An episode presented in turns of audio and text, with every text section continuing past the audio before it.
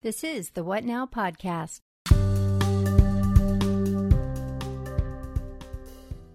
The thoughts always come first. And the and the problem we usually have is we're not aware of those thoughts and so that process is just super fast.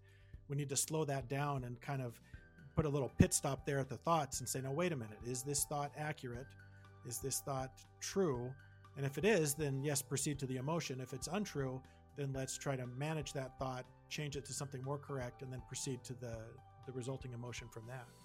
This is the What Now podcast, where we discuss the culture and beliefs in the Church of Jesus Christ of Latter day Saints in an honest and faithful way in an effort to encourage, uplift, and inspire. I am Mary Alice Hatch, your host. Join me as I speak with Dr. David Morgan as he shares strategies for managing relationships as well as sharing advice on avoiding negative thought patterns, avoiding the tendency to control, reducing frustration with marital partners, and breaking down emotional walls, and more. This is an episode you will not want to miss.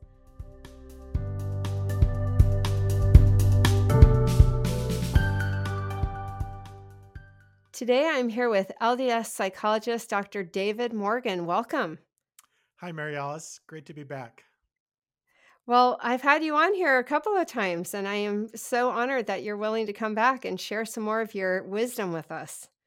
Well, I'm I'm pleased to be back and honored to be here with you as well. You're doing such a great work with your podcast, and and hopefully today's discussion can be helpful to a lot of people as well. I think it will. I mean, today we're going to be focusing on managing relationships. Um, uh, emotional triggers, uh, mental health is on the rise, as you know.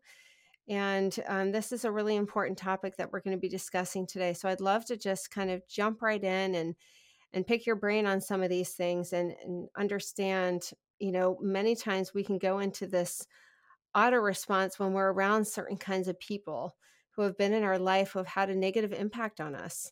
And we revert back to certain heightened emotions and feelings, and we can feel triggered.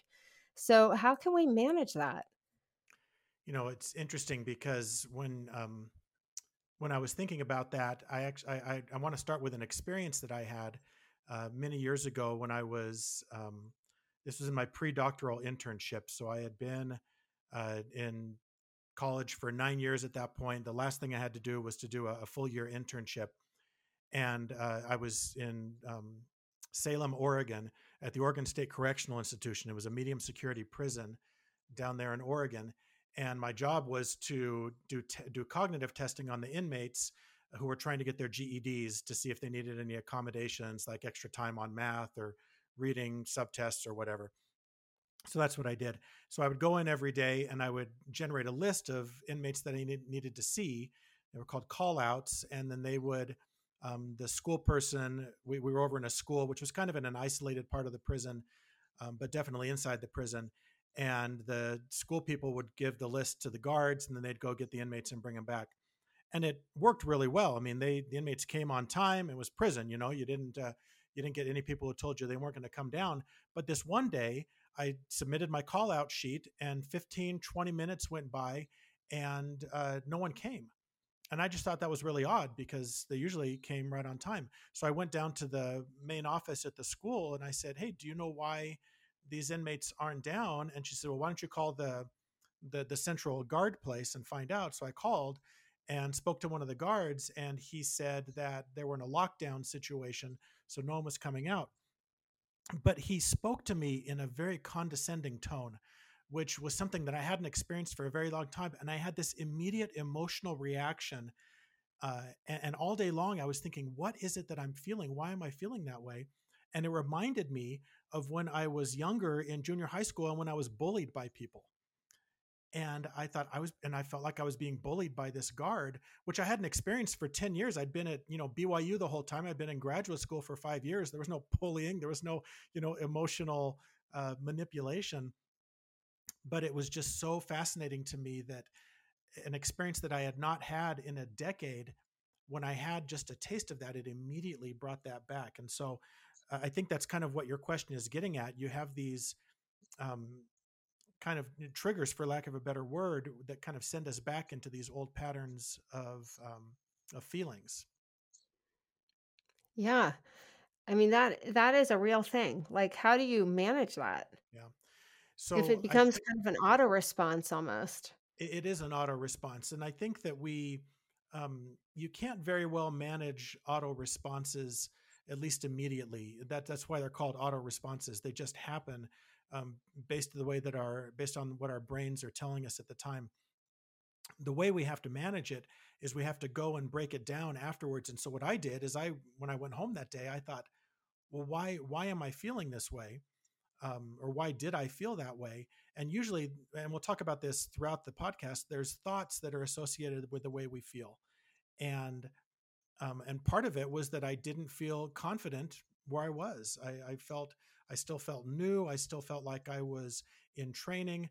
Where the truth was, I probably had you know five times as much education as that guard had. And he was very good at what he did, and I was very good at what I did, but we were in very different um, kind of paths, career paths but I still felt threatened in that situation. So what we have to do is we have to look at the thoughts that are associated with that. So if my thoughts were, um, I'm I'm not a very you know I'm I'm insecure, I'm I'm not very good at what I'm doing, um, then I need to decide if those thoughts are correct, and if they're incorrect, then I need to change them and uh, and start to think differently about that. So probably the Mhm. best thing to do in the moment is just kind of go back, reflect on it, look at the thoughts that are associated with that, and then look and see if cor- you can correct those thoughts. And then the next time it happens, the auto response is going to be different because it'll be based on on different cognitions. So almost like a retraining. Absolutely, you. Yeah, of the have you have to thoughts. Thoughts are your powerful. Mhm. thoughts. Thoughts are everything. Yeah, they are. Thoughts come before emotions every single time and uh, and and when we get into that auto response the thoughts are there but they're just immediate they're they're so fast and and so it seems like we go right to the emotion but in my experience at least as far as i've um, learned and what i've experienced in the last 20 years as a psychologist the thoughts always come first and the and the problem we usually have is we're not aware of those thoughts and so that process is just super fast we need to slow that down and kind of put a little pit stop there at the thoughts and say, no, wait a minute, is this thought accurate? Is this thought true? And if it is, then yes, proceed to the emotion. If it's untrue, then let's try to manage that thought, change it to something more correct, and then proceed to the the resulting emotion from that. Mhm. That's good. I mean, you know, our tendency as humans is to have this certainty too and to control the outcome, you know, but it's difficult when we live with certain people who want different outcomes. You know, that's a different trigger. Right. How do you manage that? I mean, how do you let go of the outcome? You know, because we, I think we all tend to want some sort of control. we do. And and the biggest problem with control is trying to control things that we can't. And that becomes the most frustrating part. Because if you're trying to control something you can't control, you can throw all the energy in the world into it and still nothing happens. Um, it'd be like if it was raining on your wedding day and you were trying as hard as you could to make it stop raining, thinking about it, praying about it, whatever you want to do, trying as hard as you could. But the but the bottom line is you can't make it stop raining. And so um, I think one of the problems that we experience as human beings is that we really misunderstand where we have control and where we don't have control. And we only have a certain amount of emotional energy on any given day. And the more emotional energy you funnel into things you can't control, it's just a drain, like a literal drain. You're literally pouring that energy down the drain. It does you no good. And then you wonder why you're still frustrated. So I think that when we are talking about trying to control outcomes, what we really need to decide is is this an outcome that I can actually control?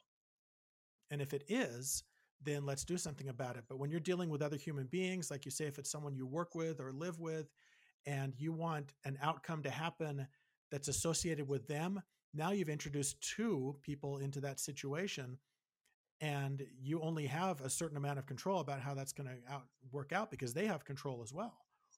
And hmm so I think we just really need to focus on what can I do about the situation. And when we let go of outcomes, I don't think we necessarily let go of outcomes. What we need to do is let go of outcomes that we don't have control over. hmm Like you could say, It, I can choose to respond to this situation in this way. I have control over that. I don't have control of how the situation is going to result. Mm-hmm. Or even just trying to find where the common ground is. Yep. You know, like they want control, I want control. So where do you find the common ground where both people can feel good about it or how to how to be okay with relinquishing control when you're in a situation that you feel you need to control? Yeah. You know, that can cause a lot of anxiety for people. I think that's the source of a lot of anxiety. I think so. Uh, I mean, one of the easiest examples to um, do that or, or to discuss that is in parenting, um, because as parents, we feel like we need to control our children or we want to have certain outcomes for our children. But the more experienced you become as a parent, I think the quicker you learn that you don't have a lot of control. We, we think we have control. And those first 10 years of childhood with our kids, those are very deceptive because they, the kids kind of do everything we want, or we can easily guide them into certain things through, you know, behavioral management or something like that, promising them cookies or a trip to McDonald's or something like that. And we start to believe, hey, I'm controlling this. We're really hmm not. I mean, we just have kids that are very obedient. As soon as they start to develop their own, you know, kind of attitudes and you get into adolescence where they have this kind of natural and very good desire to be independent that's going to serve them very well when they eventually leave the nest. But then we think hey what's going on? I i'm telling my teenager to do this and he's not doing it like he did when he was 5 what happened to hmm my power of control? Well you never really had it. He was just more obedient when he was 5 and that's when you have to start the negotiation and you have to start the collaboration and the communication like you said. You talk with them you say okay well let's can we find a common ground?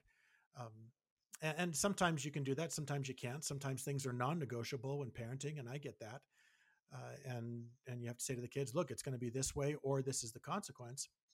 And and that's life in general as well. That's they're going to find that very soon once they leave the nest because life is uh, pretty unyielding when it comes to most things hmm I mean, just to kind of tag along with that, you know, we all have the right to our own life, right? But we all have agency. We have the right to our own life, but it becomes difficult to do when we live with someone who resists our agency. yeah You know, I mean, how do you peacefully navigate that without contention? Because that always creates contention, but then you don't want to be a doormat either. Exactly Right. I mean, and those those are two extremes, right? On the one hand, you have the doormat, which is I'll just let anything happen. It reminds me of um, one of President Nelson's recent talks in General Conference. Uh, I think the most recent General Conference, he's talking about being a peacemaker, hmm and but he made a very uh, important statement. He said, he says, I'm not talking about peace at all costs. And then he kind of explained that a little bit, but I think what he was saying is, look, we're not just here to roll over um, you know, and let everyone have what they want, and that's how we become peacemakers. He said that there has to be a negotiation. So I think when you're when your agency is in conflict with someone else's agency, which it often will be, I think the very first thing you need to do is you need to look at your situation first and decide am I acting within the bounds of my agency? The things that I want to be accomplished, are they within my sphere of control or those spilling over into other spheres of control? Eh, You could look at it like a like a Venn diagram. So if, you know, like circles that are overlapping and you have to look and see how much is my circle of control overlapping with the other person's circle of control. And in this particular situation, the older our kids get, the the more um, differentiated we become from other people. Those circles move further apart, and um, and so I think as you decide how much should I be controlling, then I can help. I think that helps with kind of that peaceful navigation because then you're not going to try to control things that you can't control, and then you respect the other person's agency. If they say, "Mom," I'm not going to do that. I'm 17 years old and it's unreasonable for me to do that. Then you have to step back and say, is that true? or in a hmm husband wife situation you know this is something i'm not willing to do is that something that that the other spouse is um is entitled to because of the relationship? Well probably not. So just communication is going to be the name of the game in all this stuff. Communication and humility and in as much as both parties are doing that then you'll have a successful resolution. If if one resists then it becomes a little tougher Yeah, that's the thing. What do you do when your concerns or frustrations are ignored by the partner? I mean, that happens a lot in relationships. It's like, oh, you're just overreacting. It's fine. Oh, you'll be yeah. fine. Don't worry about it. It's dismissive. Right. And then it really flares up in the relationship. And if it happens too much, it can cause some real damage to the relationship. How do Yeah. you how do you navigate that? That's so tricky. I think you have to be so communication, the onus of healthy communication is always on us. It's not on the other person. We can't say, well, they should know what I'm thinking, or that we've we've been married for 30 years, so they should know what I feel about this.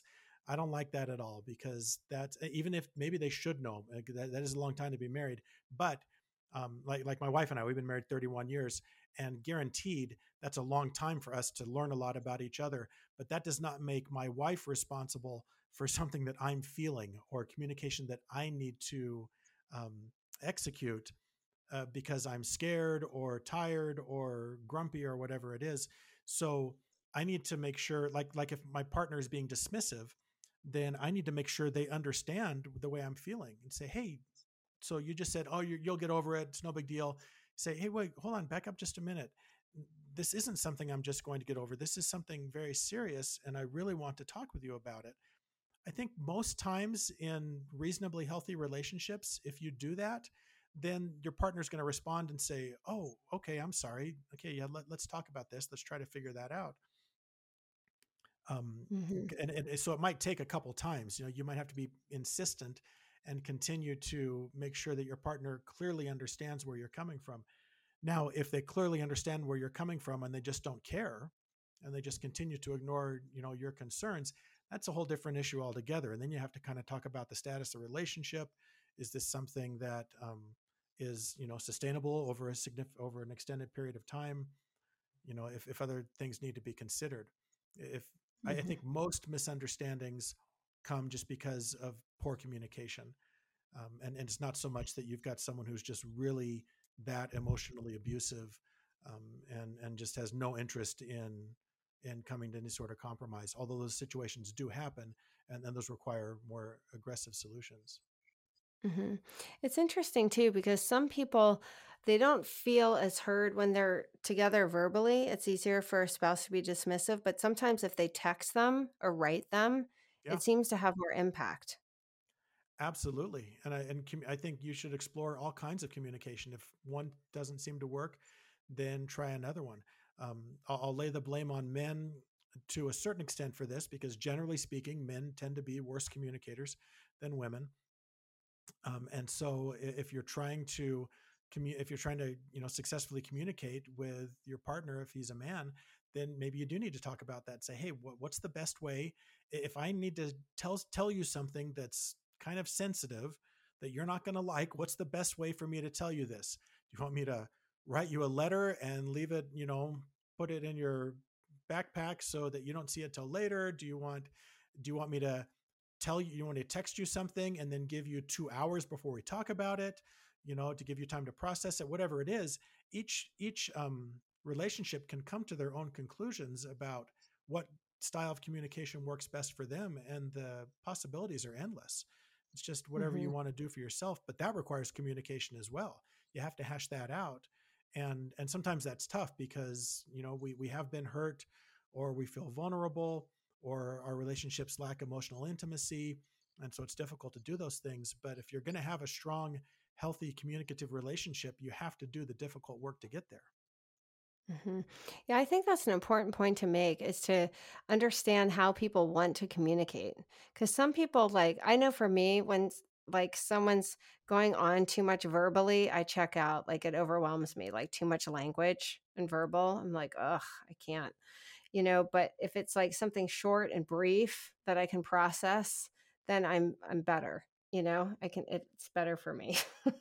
Well, and, and that's perfect. And so if you are not communicating that to people that you are trying to build a relationship with, then that's on you. Right. And so if they come to you with a, you know, 40 minute explanation of something and you're like, oh my gosh, this is the worst thing. I hate this. You need to make, but if you haven't explained to them that you like short, concise when it comes to certain topics, then that's on you. And so hmm that's that that's the opportunity for you to say, hey, you know what? On these topics, I would love it if you could distill what you're going to say down to less than two minutes, and we can go from there. you know, or whatever it is. Yeah, Right? give me two minutes. I can't be on that. and I'll get I'll get you a stop. You can get me a stopwatch for my birthday, and I can sit there and look at it. It'd be awesome. That's so funny. Yeah. Or are you ready for the 10 page letter that I'm going to write you? yeah. Uh, the diatribe. Well, So, and we have to so not take well, we have to not take that personally either, right? If someone says, if we're the a 10 page writing kind of person, and someone says, I want the two minute synopsis, then that's the compromise we have to make. And we say, okay, with Mhm. you, I'll give two minutes, but with my other friend, she's okay with the 10 pages. And so I'll do that with her. And, and as much as we take all that stuff personally, that just damages the relationship as well. We have to be humble enough to say, okay, that's fine. That's nothing, there's nothing wrong about it. It's just preference. And we can work with that. yeah, and respect how people communicate. Yeah. Because if we really can honor that, we're going to have a better outcome. One hundred percent. It it has to start. Well, yeah, and we talked about how it starts with communication, but I guess even before that, it starts with respect and being willing to try to understand the other person. And like I said, I think most relationships, most committed relationships, have respect. It's just getting past those kind of roadblocks of, like I said, the emotional intimacy or um, feeling, you know, hurt and stuff like that. We, I, I swear every single one of us to a certain extent i mean i see these 50 year olds and i'm like man they behave like they're 14 years old. We're all stuck in adolescence. And i'm thinking man can we just get through that? Can we get to kind of emotional adulthood? Much easier said than done but a lot of the problems that i see in relationships are where i see two grown people kind of behaving like they're still 13 or 14 years old emotionally hmm and, and we can get past that hmm Yeah, that's that's interesting. That moves me into my next thought about this. So, like, if our confidence has been affected in our youth, we can create this habit of building walls for emotional protection, right? To the point where we can't even allow ourselves to feel the love and acceptance of others. Yeah. Um, so, how can you break that down? I mean, I so i've think a lot of people build those emotional walls. Yeah, absolutely. I, I've taught about this before in um, at uh, presentations I've done for conferences and stuff, and I usually have a slide associated with this that shows a person in a full suit of armor. Of armor, and I, I'm like, do you ever go into your relationships like this? You know, completely protected. Um, and, and then you're like, hey, let's uh, let's get emotionally intimate. You know, I mean, how are you supposed to? You both show up completely in these suits of armor, and it reminds me of um, years ago I learned about the the left-handed handshake. It was eventually adopted by the Boy Scouts of America, but it, um, as I recall, it had to do with some African tribe, and where most of the warriors in the tribe were right-handed, and so they would hold their weapon with their right hand, and they would hold their shield or their other protective device in their left hand. And so, if they were going to shake hands with their right hand, all they had to do was put their weapon down, but they could continue to hold their shield they could t- continue to be defended. But if they were going to shake hands with the left hand, they had to take the shield off in order to do that. And it was a sign of ultimate trust because they were saying, I'm okay with you, that I'm willing to put my my protection down. Now, when we're in relationships, most of us have gone through something mildly traumatic to you know extensively traumatic in our lives and we build those walls. Some people are fortresses some people are just chain link fences but i don't i can't think of any person who's just a complete you know open book when it comes to protecting themselves emotionally. So what we need to do is when we get into those relationships we have to be willing to make the first move. So if we both show up in our suits of armor i have to be the one that raises my visor and then the other person raises their visor and then i have to put my sword down the other person puts their sword down and eventually we go through this you know process step by step and now pretty soon we're just standing there in our street clothes um, unprotected but more emotionally connected. So we just have to start by being willing to uh, be vulnerable even just a little bit it can be a stepwise process you don't have to go from full armor to street clothes you know in, in 30 seconds but um, if you're waiting for the other person to make the first move uh, that's not going to happen we have to be the ones that start that and so whatever that is if that's increasing communication or if that's going to someone and saying Um, I'm going to tell you something about myself that is important for our relationship, but that is, but that's been very hard for me to tell. And you and you tell that you can choose the people that you want to tell that to. You you know you vet those relationships, and if it seems like something where you feel like you can trust the other person, you can proceed with that. If it's someone that you don't think you can trust, then absolutely keep your guard up. That's why we have walls because they're important at times.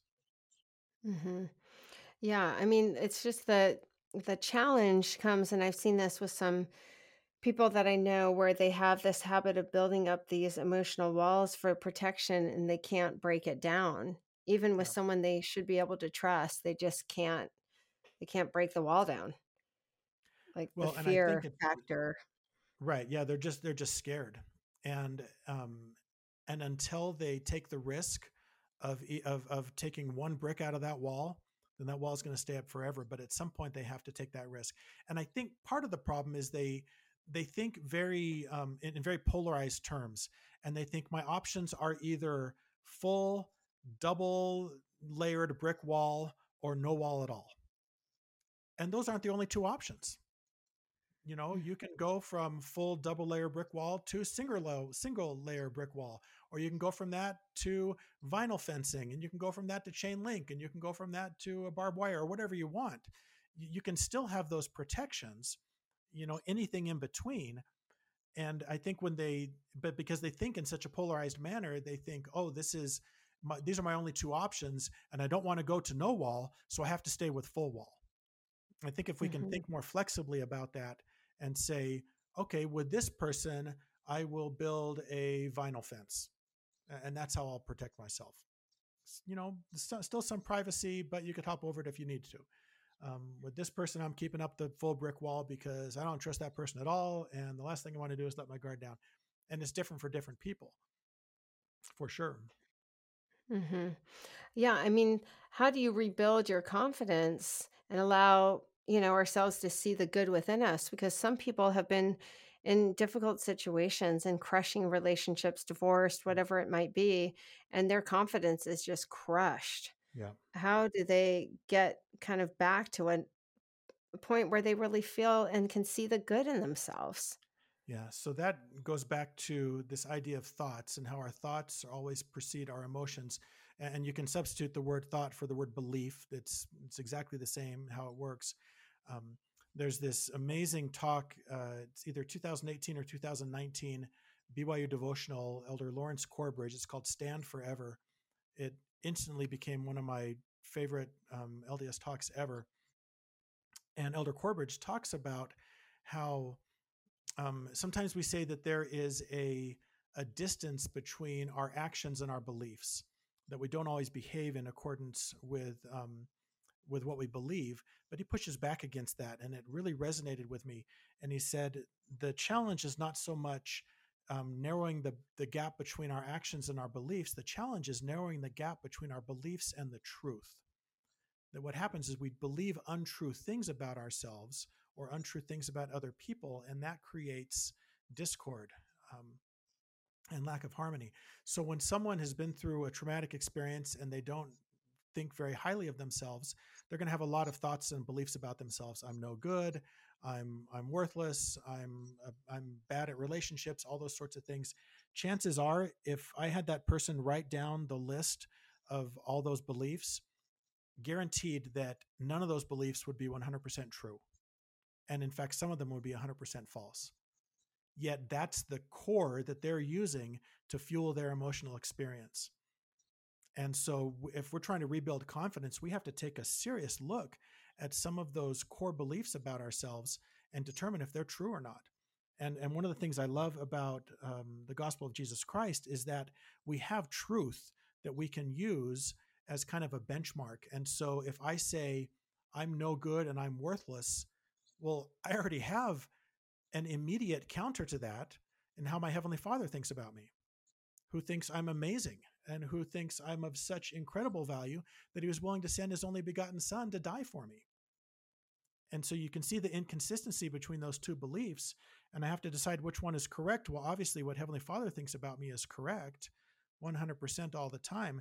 And so I need to start to change my belief about myself to better align with his belief about me and when and, and as we engage in that process then the emotions follow and we tend to have more confidence so it really is a process of just getting at those core beliefs analyzing them for accuracy and then determining what we can do to change them to make them more consistent with what is actually true hmm Yeah, that's true. I like that too because when we think about our thoughts, getting back to our thoughts, they start becoming a reality for us if we don't check them for accuracy. yes You absolutely know? there's well you there's what people call the, a reality distortion field and it's this idea um, that people get so engrossed in their own beliefs about themselves that they almost become detached from reality and, and they can't hmm even um, uh, this happens with narcissism which you don't see a ton of but it's out there and these people believe that they can never do anything wrong that nothing is ever their fault and they have such ingrained beliefs about that that if someone were to say you did this wrong they'd go of course i didn't. I've never made a mistake in my entire life and they truly believe that. And that's insane right. i mean that's that's Right. ridiculous. No one is that well jesus christ is the only person who's ever lived like that right? But everyone else has blown it to a certain degree. And then you can go to the opposite um, end of that, the opposite of narcissism, where you just have complete self loathing, where someone says, I've never done anything good in my life. I'm to blame for everything. That's fundamentally untrue as well. We have to come hmm to some sort of middle ground where it's accurate. But yeah, your what you believe about yourself is going to color the way it's going to color your your personality. It's going to color your life. So uh, getting attuned to those beliefs and, like you said, checking them for accuracy is really critical both to relationships and to self esteem. Um, really, anything. hmm So I want to switch gears here and just talk about like how can parents transition from a relationship of parenthood to a relationship of friendship with their adult children Yeah, because that can be really difficult. it is. It's tricky. Um, and it and it kind of catches us by surprise. I was just looking um, on Facebook, and you know how memories come pop up, and one of the memories that popped up was in 2011 when our oldest was graduating from high school, and um, so that was 12 years ago, and now he's a father of two and married and graduated from college and um, working for a bank and all that stuff anyway, I just I just remember thinking, man, that went fast. You know, there's 12 years went by really fast, and and all of the parenting that we did in the meantime. Now we're empty nesters. All of our kids are are moved out. I think that negotiating that new relationship with your children is is important, and you have to start seeing it differently. If you're still viewing your child the same way that you did when they were five, then that's gonna it's not gonna be very helpful in that relationship. You have to start viewing them as independent adults. You have to view like like you were at the time. I look back at myself when i was you know in my early 30s and man i i, I really didn't know anything but i thought i did.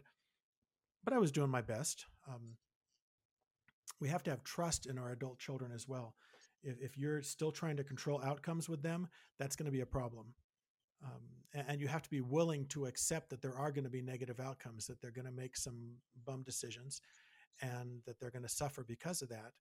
And it's going to be like the way you lived your life as well when you made bum decisions and suffered because of it, but you learned and you grew because of that. You're a better person now because of some of those poor decisions.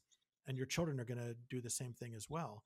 So if we can pull out of the kind of um, it's my responsibility to make sure they have no distress to i'm here as a consultant to offer advice when requested and to help them through that i think that's helpful it really is just a mind game on the part of the parent you have to change the way you think about that relationship hmm And bite your tongue. you you do have to bite your tongue the best advice i ever got was from my um, my late mother-in-law and uh, and she said that she would she would never offer opinion unless it was asked regarding like relationships. Um, and she actually told my wife, she said, I don't want to hear about the fights that you're having with your husband because that's going to color my feelings about him. She said, I, she hmm said, you work that out with him. Don't come to hmm me about that. And I thought, wow, that was, it was really sage advice. hmm Yeah, that's true because you don't want it to color your opinion and you don't want it to kind of create drama within the family when Yep. usually it's something they can just resolve. And they should just resolve. And if they really need to talk to someone, then they could talk with a, friend or someone or a counselor or a church leader or whatever, you know, um, i all, all kinds of options for that. Yeah, that's I think that's really good advice because I think sometimes a lot of these kids they just keep coming back to their parents with all their issues and and stresses. It stresses the parents out, it stresses the family out. It's and then it ends up and sometimes it's kind of funny. We had this gospel doctrine teacher and he was talking about that and he was saying how like one of his kids calls and I'm so mad at my husband, this and that. And then, like, he's up all night worried about it, stressing about it. And then they had totally resolved it that night, but they hadn't told him. And then he's all stressed out about it, like, for the next three days, Yeah, exactly. you know? And then it just creates kind of issues, you know? Yeah, So it's yeah, good to kind of keep it within the relationship. That's good advice. So, so one thing I think is really important. I think a lot of people have these automatic negative thoughts and then it creates kind of these negative emotions and feelings and negative outcomes. And I think we all have a tendency in some capacity to ruminate over things. How do you get out of those negative thought patterns and cycles? How do you yeah. stop that? So when, um, as we were discussing this before, uh, it reminded me of one of my favorite Disney movies called Meet the Robinsons. Do, do you know that movie? Mm hmm Yeah, where the the boy who's trying to be adopted and there's the time travel and stuff. Well, anyway, there's um, his the boy um, Lewis when he's in the foster home, or I guess it's the orphanage, he is uh, roommates with Mike Yagoobian, who they call Goob, and um, and Goob ends up growing up to become the bowler hat guy, who is just causing chaos. And so there's this great uh, scene where the bowler hat guy has traveled back in time to talk to his younger self, and it's just after um, uh, little Goob's uh, little league team has lost the game, lost the big championship game, and he's just sitting there on his bed depressed. And so his older self is talking to him. And the older self, I've got the quote here. He says, "Well, the game didn't go so well, huh?" And his younger self says, "No, I fell asleep in the ninth inning and I missed the winning catch. Then I got beat up. Afterward, coach told took me aside. He told me to let it go. I don't know. He's probably right." So so Goob's initial reaction is, "I'm just going to let this go," and his adult self says, "No." Everyone will tell you to let it go and move on, but don't. Instead, let it fester and boil inside of you. Take these feelings and lock them away. Let them fuel your actions. Let hate be your ally, and then you will be capable of wonderful, hor- wonderful, horrid things. Heed my words, Goob. Don't let it go. Terrible advice, right? He's telling him to let this, let these angry feelings fester. That was the first thing I thought about when we talked about this. Was you you have to let those feelings go. And one of the things um, when I was studying about anxiety management and about meditation in particular, um, they said when when meditating, one of the things that people do is sometimes they will picture themselves sitting by a river and things are floating by in the river. And but the things that are floating by are kind of their thoughts and their emotions, and they just let them flow by. So here comes anger, and and anger is coming and it's going to be present in my life for just a minute you know while it's floating in the river but at some point it's going to float downstream and it's not going to be with me anymore and then maybe here comes a little bit of happiness and and the happiness is going to be with me for a minute and uh, and then maybe it goes by as well there's so much power in just in experiencing the emotion but then kind of letting it have its moment and then letting it go some i've often described it as um, like lighting a match so if you light a match and let it burn, it will burn for about maybe 60 seconds and then it's going to burn itself out. And, and, and a lot of emotions are like that. Now, if you take that match and you hold it to some kindling and you get a little fire going, and then you put some more kindling on that, and then you put some small sticks on that, and then you put some big sticks on that, you put some logs on that, and throw a few tires on there, man, you can have a fire that'll burn forever. But that, um, that requires action on your part. And I think a lot of times with negative emotions, they're they're kind of like a match, and maybe sometimes they're like a thick match that'll burn for a while. But if we just let them go, they're going to burn out. We have to fuel them in order for them to keep going. And so when we've got kind of chronic negative emotions, I think we need to take a very close look at ourselves and say, am I doing anything? Am I stoking this fire on a daily basis? Because if I am, then I'm contributing to the problem. Then this isn't just some emotion run wild. This is something that I'm doing that's creating an ongoing negative experience for me instead of just letting it burn out. So and that requires some discipline but you have to get kind of introspective and say is what am i doing to contribute to this and if there is something i'm doing then what can i do to stop that mm-hmm. Yeah, just not feeding it. yes You know, just almost passive, like, okay, I'm acknowledging it, right? I'm Yep. feeling this way. I'm feeling overwhelmed, stressed, whatever it is. And then maybe analyzing why am I feeling overwhelmed and stressed? And then acknowledging it kind of helps it to pass. Because if you kind of ignore it and say, "Oh, I'm not going to let myself feel this, I'm, I'm just right fine, I'm going to change into a different mindset, that also isn't that helpful either because you're not facing it. exactly yeah acknowledging it is very important but just not fueling it and and as you were describing that you described it perfectly uh, but i can envision a listener saying well that that just sounds so easy but it's really hard to do and i would like to reinforce that it is very hard to do. What mary alice what you just said is exactly what we should do but it's extremely difficult to implement and it takes a lot of practice and a lot of failed attempts but eventually you'll get better at it. And so Mhm. don't don't be discouraged if you're trying to employ what was just recommended and then you, and it doesn't work the first time well don't be discouraged. Try again another time and again and again and again and just like anything in life you're going to get better at it the more that you do it Mhm.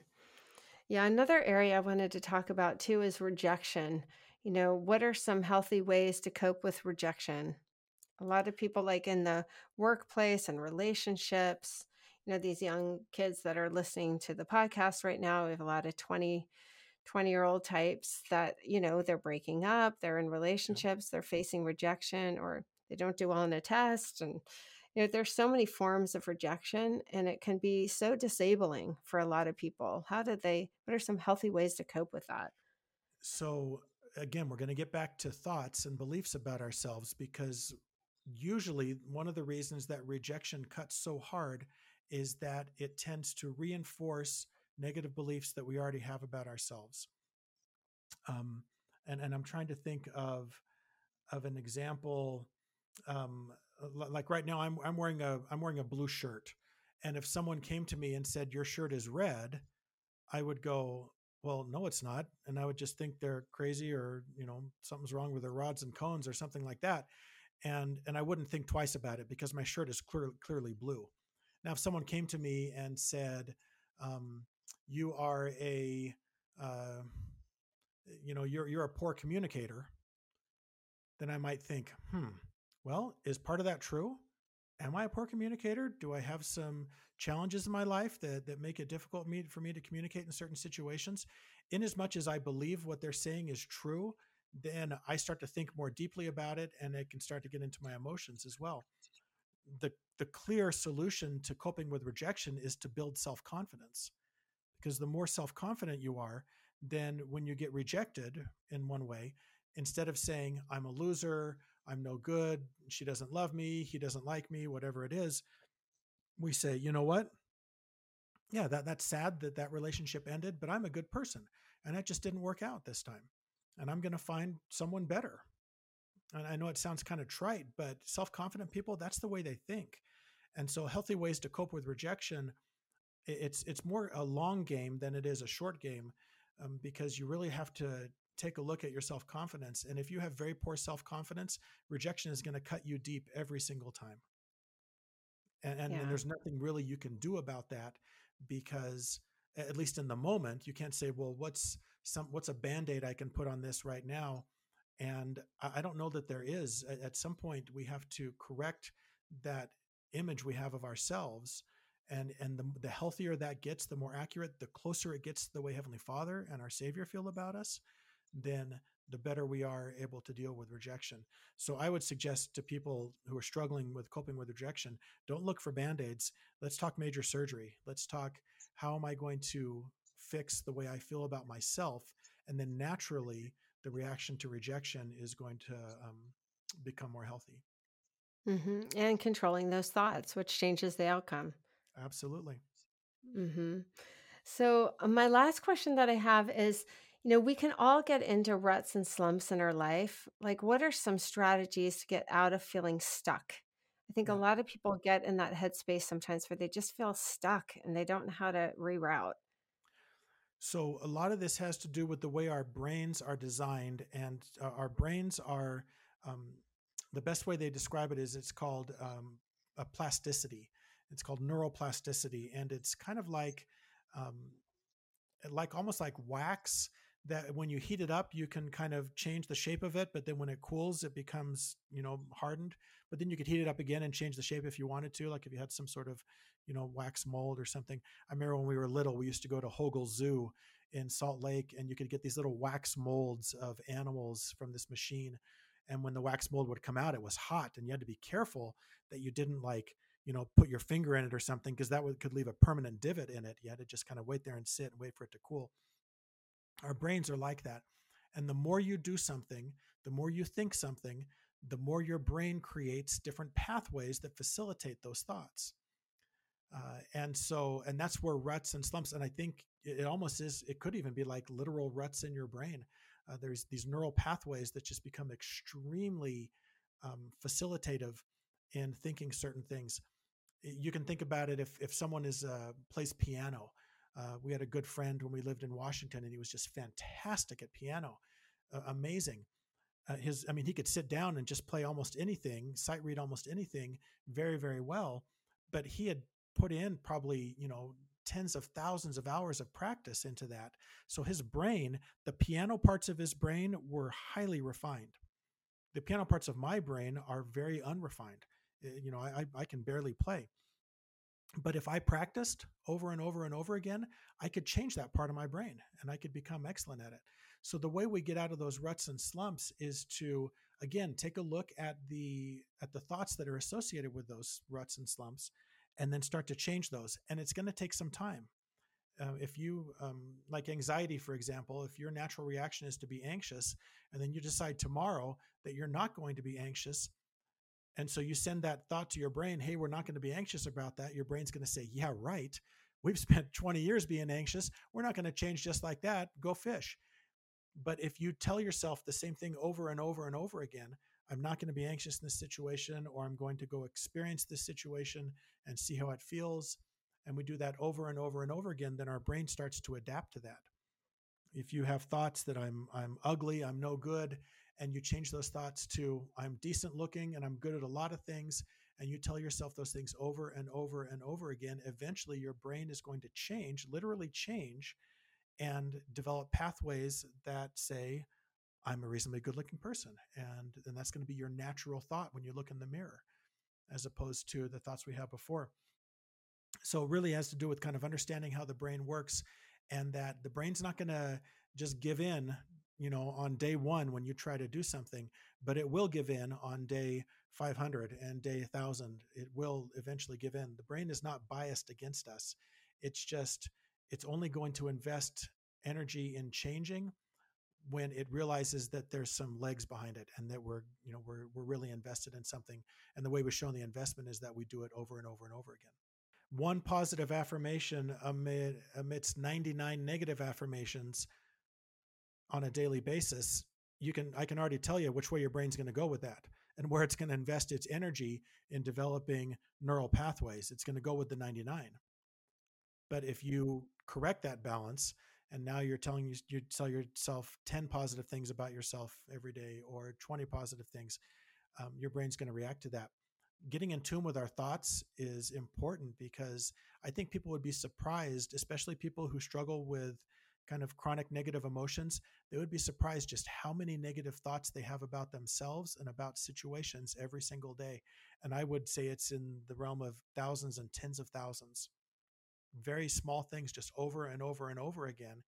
And eventually that's going to create large outcomes. So we have to kind of stop the flow of that, start to insert different thoughts.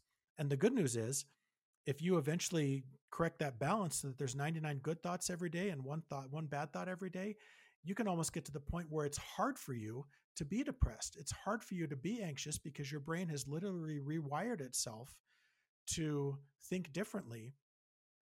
And those negative emotions are just hard to get to. It seems like a dream. It's entirely possible. It just takes a lot of effort and a lot of consistency, like years of consistency. So almost like a retraining. Just just to be patient with yourself. Uh, these, like I said, these things take time, and if you um, if you if you try for one or two days and you don't feel like you're making any progress, yeah, that's exactly how it's going to be. You're not going to make a lot of progress in one to two days. But if you try consistently over months and years, you are going to see results. So be consistent, be patient, give yourself a break. It's okay to feel the way you're feeling right now. That's uh, you can be different. It just takes time, and be and be consistent, and uh, and give yourself some uh, some space to make that growth.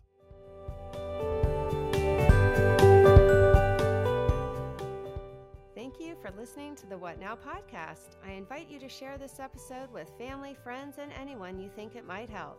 Just click on that share button wherever you listen to podcasts. If you're on Instagram, follow us at Podcast What Now for inspirational messages and highlights from our past and present episodes. We never say goodbye, we say what now. This has been a What Now podcast production.